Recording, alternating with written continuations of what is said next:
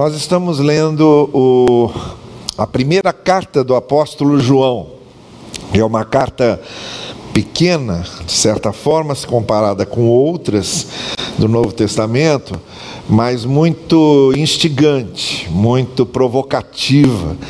E uma das coisas que João faz nessa carta é redefinir na nossa cabeça uma série de coisas. Ele escreveu aos cristãos do seu tempo e essa escritura de João chega a nós e nos atinge também, de certa forma, como igreja de Cristo que nós somos em todo o mundo. A igreja do Senhor é, vai aprendendo com esses ensinos aqui da primeira carta de João, e nós juntos.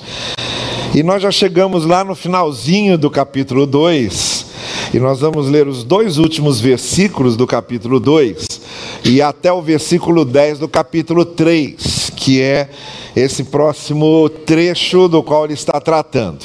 Apenas para nós é, nos reposicionarmos onde estávamos, eu quero lembrar que a carta de João tem dois temas principais. João fala de fé e João fala de amor. E não de uma forma é, como é costume na, no nosso estilo literário. Né? Se hoje fôssemos fazer isso, a gente falaria de fé, tudo que a gente tem para falar de fé, e falaria de amor, tudo que tem para falar de amor. Quem lê a carta de João, às vezes estranha o fato de que ele está falando de coisas que se referem à fé, depois passa a falar de coisas que se referem ao amor, depois passa a repetir coisas que se referem à fé, volta ao tema do amor, volta ao tema da fé, retorna ao tema do amor e vai construindo assim a sua carta. É um estilo da época. É um estilo da mentalidade da época e a gente tem que saber, de certa forma, entender esse estilo e acompanhá-lo. Então a gente está aí junto com João. A gente às vezes vê textos sobre fé, às vezes vê textos sobre amor. Nós estamos num trecho é, que o apóstolo João está se referindo à questão da fé. O que a fé crê e o que a fé experimenta. E nessa análise do que a fé crê e do que a fé experimenta, e nós vimos isso aqui no domingo passado, ele redefine quatro termos. Ele redefine a palavra mundo, ele redefine a palavra anticristo, ele redefine a palavra verdade. E agora ele entra na quarta palavra, e deixei essa quarta expressão para tratarmos de hoje, porque ela é, é, exige um pouco mais de reflexão, que é o que vamos fazer agora, que é a expressão filhos de Deus. O que significa essa expressão filhos de Deus? O que eu quero fazer essa noite é tentar esclarecer, junto com o que João está nos iluminando e nos conduzindo na nossa reflexão a partir do que ele escreveu, esclarecer as nossas mentes sobre o sentido de sermos filhos de Deus. E muito especialmente mostrar que isto não é uma frase retórica, não é só uma figura bonita porque quando ela é só uma figura bonita, quando ela é só uma frase retórica, pode acontecer de, por exemplo, um grupo de criminosos resolver fazer e cometer o seu crime e dizer: Ah, nós também somos filhos de Deus, a gente também merece é, ser bem sucedido nisso. Eu não estou falando de algo teórico, não. É, é possível acontecer isso. Não é? Nós já vimos cenas tristes de políticos pretensamente cristãos e muito especialmente pretensamente evangélicos que se reuniram para orar, para agradecer a propina que receberam, como se aquilo fosse uma bênção de Deus. Então, quando a gente deixa a expressão ser filho de Deus só na base da figura bonita, da figura poética, da figura retórica. E a gente se sente assim mesmo e acha, ah, eu também sou filho de Deus, eu também mereço ter sucesso nas minhas coisas, mereço que Deus me abençoe. Não é bem assim. E João então retrabalha esse, esse termo conosco. Então, o meu propósito com, com o que vamos ler agora e com o que vamos refletir é que nós saiamos daqui, eu e você, com uma experiência profunda do que significa ser um filho de Deus, do que significa ter Deus como Pai. É isso que eu gostaria que acontecesse nos nossos corações, que não fosse só uma figura. Vocês já viram nos automóveis aquela frase lá escrita: Não sou dono do mundo, mas sou filho do dono. Muita gente lê aquilo e acha aquilo que é o máximo, né? Eu sou filho do dono, então é uma beleza. Não, não é bem assim não. Não é bem assim não. Ser filho de Deus significa muito mais o nosso compromisso ético do que propriamente as bênçãos que recebemos. E é justamente isso que eu gostaria que nós refletíssemos essa noite. Então eu quero ler com vocês o finalzinho de 1 João capítulo 2, a partir do verso 28. Como eu disse a vocês, a Bíblia é dividida em capítulos e versículos, mas isso foi dividido depois, aleatoriamente, e a gente não precisa respeitar muito essas divisões. Aliás, nem deve respeitar muito essas divisões.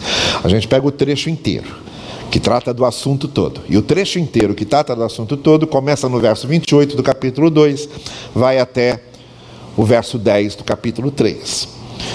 E diz assim: Agora, filhinhos, permaneçam nele.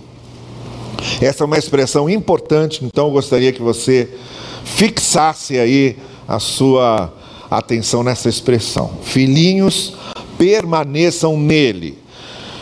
João está falando de Cristo do Filho de Deus. Permaneçam nele para que, quando ele se manifestar, isto é, quando ele voltar, quando ele pingar um ponto final em tudo isso, quando a história tiver chegado ao seu termo, quando as coisas estiverem totalmente consumadas, tenhamos confiança e não sejamos envergonhados e levados para longe dele em sua vinda. Se, sabe, se vocês sabem que ele é justo, reconheçam também que todo aquele que pratica a justiça foi gerado dele. Vejam quão grande amor nos tem dado o Pai, que sejamos chamados de filhos de Deus e nós o somos. Por isso, o mundo, e aí a gente lembra do que significa essa palavra, aquele sistema corrompido de valores da sociedade, esse sistema injusto, esse sistema cruel que escraviza e oprime a nossa sociedade. O mundo não nos conhece porque não conhece a Ele. Meus amados, desde agora somos filhos de Deus, mas ainda não se manifestou o que seremos depois que tudo estiver terminado, como é que vai ser essa vida para lá? A gente não sabe, é um mistério. Sabemos, entretanto, que, quando ele se manifestar, seremos semelhantes a ele, porque o veremos como ele é. Todas as nossas lutas aqui estarão cessadas e esse mundo, esse sistema de valores corrompido terá passado. Mas só lá. Só lá. Aqui, por enquanto, é um grande desafio, uma grande luta. E todo aquele que tem nele essa esperança de que essa luta não é em vão, de que um dia teremos o juízo de Deus, a justiça de Deus se sobressaindo sobre tudo, aquele que tem nele essa esperança se purifica, isto é, quer viver na pureza da justiça, dessa justiça desses valores justos. Como ele também é puro, como ele também é justo, como ele é o próprio caminho da justiça. Todo aquele que pratica o pecado, ou que anda separado dessa justiça que é ele, está praticando a iniquidade, pois o pecado é a iniquidade. E vocês sabem que ele se manifestou para tirar os nossos pecados, nos tirar desses valores corrompidos, nos tirar desses caminhos injustos. E nele não há nenhuma injustiça, nele não há nenhum pecado. Por isso que ele pôde fazer isso. Ele pôde nos tirar de lá porque ele venceu toda a injustiça e todo o pecado. Todo aquele, e aí ele volta àquela expressão que vimos no início: todo aquele que permanece nele, não vive nesse caminho, não vive nessa injustiça não vive nessa impureza. Todo aquele que vive nesse caminho, que vive nessa impureza, que vive nessa injustiça, que vive no pecado, não o viu, nem o conhece. Filhinhos, que ninguém os desvie. Quem pratica a justiça é justo como também ele é justo. Quem pratica o pecado é do inimigo, é do diabo, uma expressão muito usada para nomear essa força do mal. Diabo é uma palavra que significa é o acusador, é aquele que lança sobre nós a nossa culpa. E quando nós andamos nos caminhos da injustiça, nós estamos abertos a que lancem sobre nós a nossa culpa, porque somos de fato culpados. Porque desde o princípio, esse acusador é a própria injustiça. Para isto, o Filho de Deus se manifestou para destruir as obras da injustiça do grande inimigo, do grande acusador. Todo aquele que foi gerado de Deus não comete pecado porque sua semente permanece nele e ele não mais anda nesse caminho mal, porque de Deus foi gerado, nasceu de novo é uma nova criatura. Nisto são manifestos os filhos de Deus, diferentemente dos filhos do mal. Porque os filhos do mal, do acusador, do injusto, do absolutamente mal, do maligno, todo aquele que não pratica a justiça não é de Deus, e nem aquele que não ama seu irmão. E aí ele vai entrar na questão do amor e daí por diante ele vai falar do amor. E a gente vai falar sobre isso com ele mais tarde. Hoje nos basta até aqui, quando ele está falando dessa questão de sermos filhos de Deus. Bom, como eu disse a vocês, há algumas coisas aqui que eu queria pontuar muito brevemente, muito diretamente, muito objetivamente, sobre essa expressão sermos filhos de Deus. Há duas coisas que são a essência desse pensamento de ser filho de Deus e que ele está falando aqui. A primeira é a seguinte: a questão de ser filho de Deus tem a ver com permanecer em Cristo. É importantíssimo que nós notemos isso. O Evangelho foi escrito por causa disso. O Novo Testamento foi escrito por causa disso. Todo o testemunho apostólico foi escrito e transmitido por causa disso, para que nós saibamos que a questão de ser filho de Deus está ligada à questão de permanecermos em Jesus Cristo, que é o Filho. Deixe-me tentar é, explicar isso de uma maneira mais é, pormenorizada. Na verdade, de origem, nós não somos filhos de Deus, nós somos criaturas feitas à imagem de Deus. Nós temos gravados em nós a imagem de Deus, que faz com que o ser humano seja algo muito especial. Toda a nossa capacidade de amar, toda a nossa visão de transcendência, de eternidade, toda a nossa capacidade criativa, o ser humano só é artista, o ser humano só produz arte, o ser humano só cria. Toda a nossa inteligência e capacidade científica, isto é, tudo o que faz do ser humano ser humano é por causa dessa imagem de Deus em nós. E só isso aí já seria suficiente. Então, quando em Gênesis, na linguagem muito poética e muito ilustrativa e muito figurada da criação, é lá descrita a criação do homem, da mulher, uma coisa, além de todas as figuras que são usadas, de toda a metáfora que está ali presente, uma coisa se destaca: é que foi dada a eles a imagem de Deus. Eles possuem a imagem de Deus, por isso ser humano é ser humano.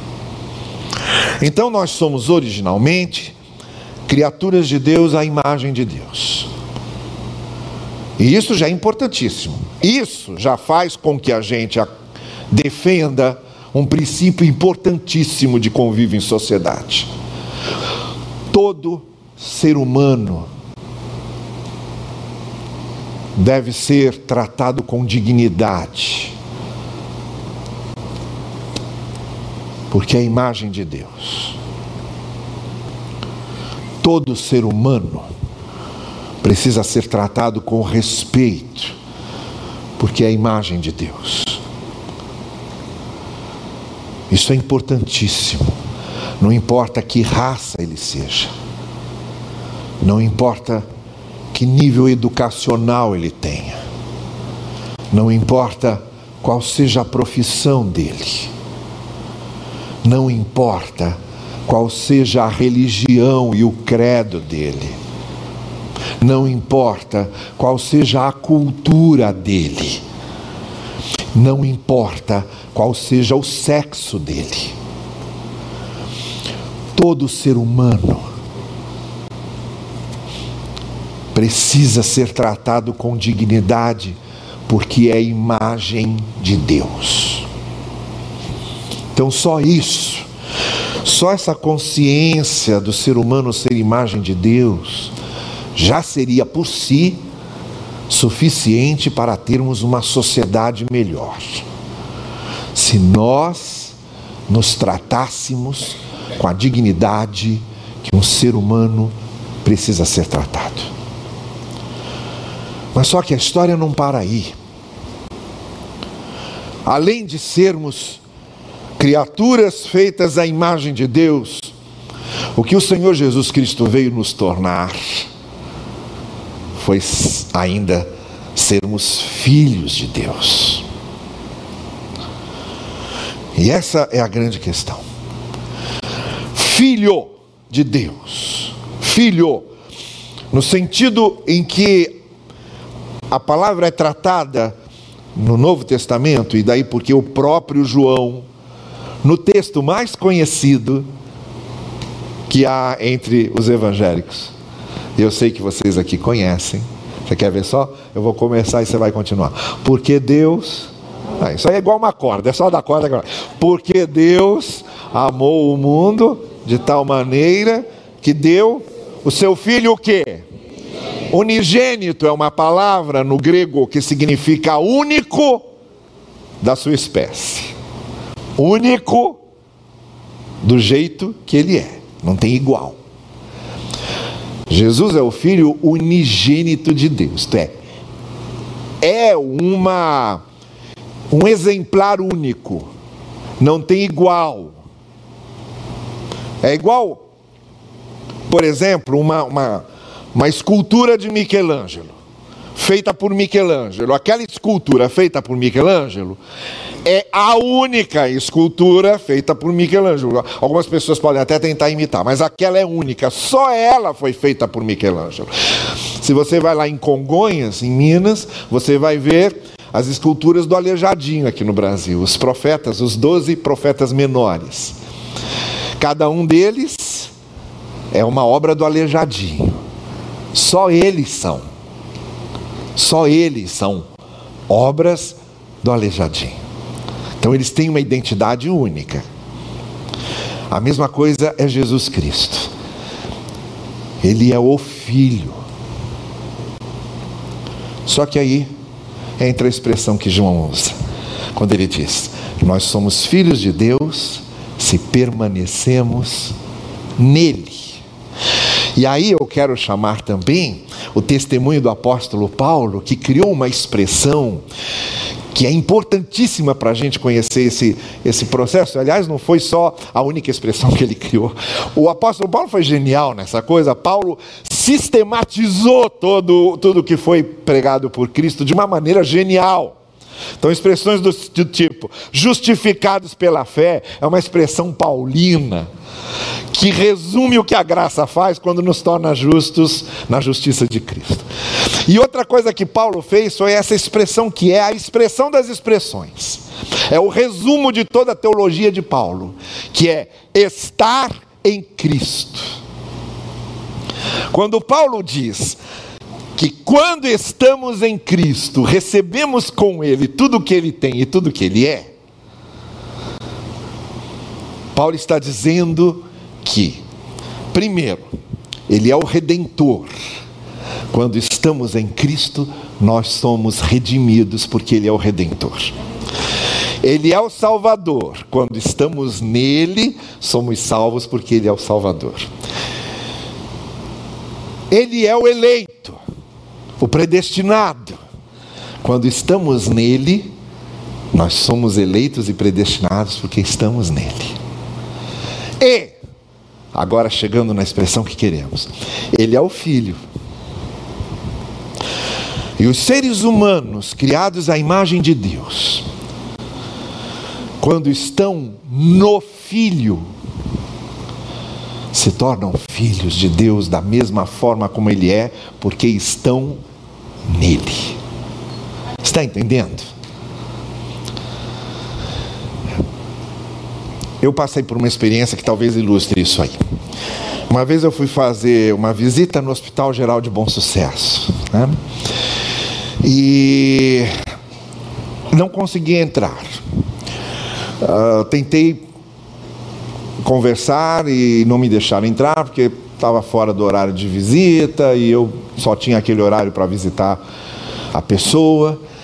Tentei explicar, ela não, tem que falar com a assistente social, procurei a assistente social, não encontrei assistente social e não queriam deixar de jeito entrar, de jeito nenhum. Falei, vou perder essa visita.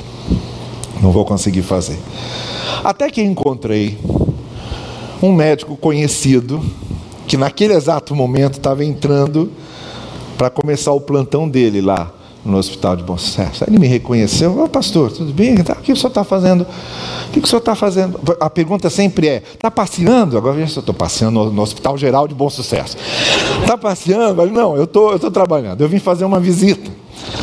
Aí ele fala, é, só que eu não estou conseguindo entrar, porque está fora do horário de visita, eu já tentei me identificar, disseram que eu tenho que falar com assistente social e eu estou vendo que eu não vou conseguir. Ele falou, não, eu vou resolver para o senhor. Aí ele olhou para mim e disse assim, pastor, me diga uma coisa, o senhor não vai precisar mentir, só me diga uma coisa. Pastor é doutor das almas, não é isso? Falei, é. então tá bem. Aí ele passou a roleta, foi lá, por trás do guarda e disse assim: Doutor Novaes, por favor, por aqui. E eu entrei.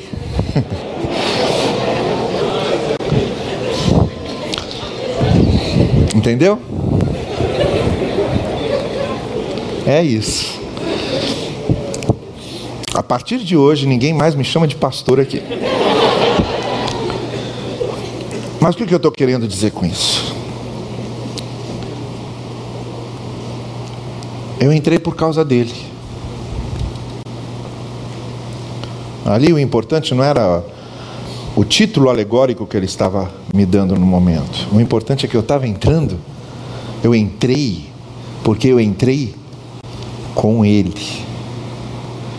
Ele que abriu as portas. Se eu não estivesse com ele, eu não entrava. Estão entendendo? Então, quando Paulo diz estar em Cristo, ele está dizendo isso. Quando estamos em Cristo, tudo que Cristo tem passa a ser nosso. E assim como Cristo é o Filho de Deus, nós nos tornamos filhos de Deus. Por isso que aquela oração que ele faz no Sermão do Monte já não é Pai meu que ele diz, ele diz Pai nosso Por isso que o apóstolo Paulo, escrevendo a carta aos Romanos, ele diz: Nós agora, por causa dessa adoção, é a expressão que ele usa, essa adoção. Há uma coisa interessante quando Paulo usa essa expressão, ser adotados por Deus em Cristo, é que na legislação romana, vocês sabem que os cursos de direito todos são baseados a grande a legislação romana é a grande legislação é para matriz e, e, e modelar para todo compreendimento de direito humano. E na legislação romana havia uma novidade, que era uma coisa específica da legislação romana, que era o seguinte: os filhos naturais tinham direitos de herança, de tratamento. Na legislação romana, se um romano adotava uma criança, mesmo que ela não fosse romana, aquela criança adotada passava a ter os mesmos direitos que os filhos naturais tinham e passava a ser tratada como uma romana, porque tinha sido adotada por pais romanos e passava a herdar as mesmas coisas que os filhos naturais herdavam. Então, não é à toa que o apóstolo Paulo diz: usa essa expressão, fomos adotados por Deus em Cristo. Ele sabe o que ele está dizendo, porque ele conhece a legislação romana, naquela cultura greco-romana, e ele sabia exatamente que quando lessem o que ele estava escrevendo, iam entender o que ele estava querendo dizer. Quando nós estamos em Cristo, passamos a ser herdeiros em Cristo de tudo que Deus pode nos dar. É isso.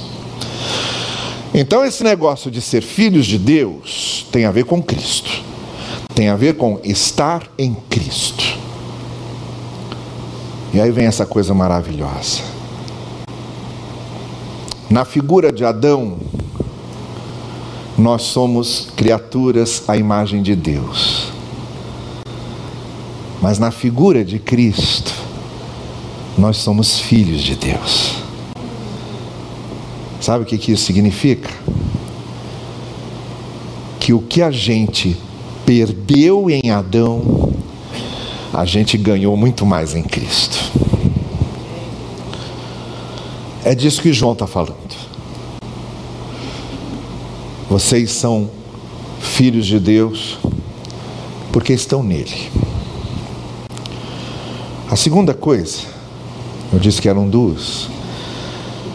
A segunda coisa é que essa questão de ser filho de Deus não tem tanto a ver com as bênçãos que recebemos de Deus.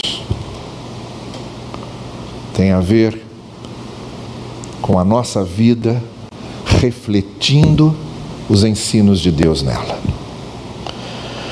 Vocês percebem, em nenhum momento, o apóstolo João diz: que podemos exigir as bênçãos de Deus, que é nosso Pai. Não é essa a ênfase. Ele não diz, fiquem tranquilos porque vocês não são donos do mundo, mas são filhos do dono. Não é isso que ele está dizendo. Ele está dizendo: olha, se vocês são filhos de Deus em Cristo, vivam como filhos de Deus. Andem como filhos de Deus. Falem como filhos de Deus. Ajam como filhos de Deus. E muito especialmente no que ele está enfatizando. Muitas pessoas querem ser filhas de Deus para conseguir as bênçãos de Deus, mas querem continuar vivendo como filhas do mal como filhas do diabo. Querem ter a vida que quiserem, cometendo as injustiças que quiserem, cometendo o mal que querem, e depois querem ser abençoados. João está nos dizendo o seguinte: olha, quem nos torna filhos de Deus não somos nós, nem o que fazemos, mas somos filhos de Deus por causa de Cristo. Ele é o Filho e quando nós estamos nele, somos filhos. Agora, já que somos filhos, já que estamos nele e que Deus é o nosso Pai, em vez de focalizar no fato de que agora que eu sou filho de Deus eu tenho direito à herança, focalize no fato de que agora que você é filho de Deus você deve viver como filho de Deus, deve agir como filho de Deus, deve reagir como filho de Deus, deve conviver como filho de Deus. Na hora de tomar uma decisão, deve decidir como filho de Deus no seu trabalho, você deve trabalhar como um filho de Deus. Na maneira como você faz as coisas, você deve fazer como filho de Deus. Você deve amar a justiça como Deus ama. Você tem que amar o que é certo, como Deus ama o que é certo. Você tem que amar o que é puro, como Deus ama o que é puro. Então o que João está dizendo é: se vocês são filhos de Deus, mostrem isso, vivendo como filhos de Deus. É aí que vocês vão mostrar que são filhos dele. Então isso é importantíssimo, é, é muito importante. Porque a gente só pensa em Deus como Pai quando a gente quer alguma coisa dele. E só cobra as coisas de Deus como Pai porque a gente está interessado nas coisas que Ele pode nos dar. E só reclama de Deus como Pai porque as coisas não dão certo para a gente como a gente gostaria que fosse. Aí, quando as coisas não dão certo para a gente como a gente gostaria que fosse, a gente se sente no direito de reclamar: Poxa, Deus não é Pai? Deus não é meu Pai? Isso é muito fácil. Qualquer um faz isso. Um traficante, quando sai para fazer o que ele tem que fazer, ele beija o crucifixo e pede para Deus ajudar ele a matar em vez de morrer.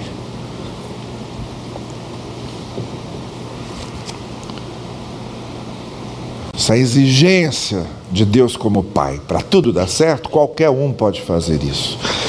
Tem uma coisa que só quem está em Cristo tem interesse em fazer.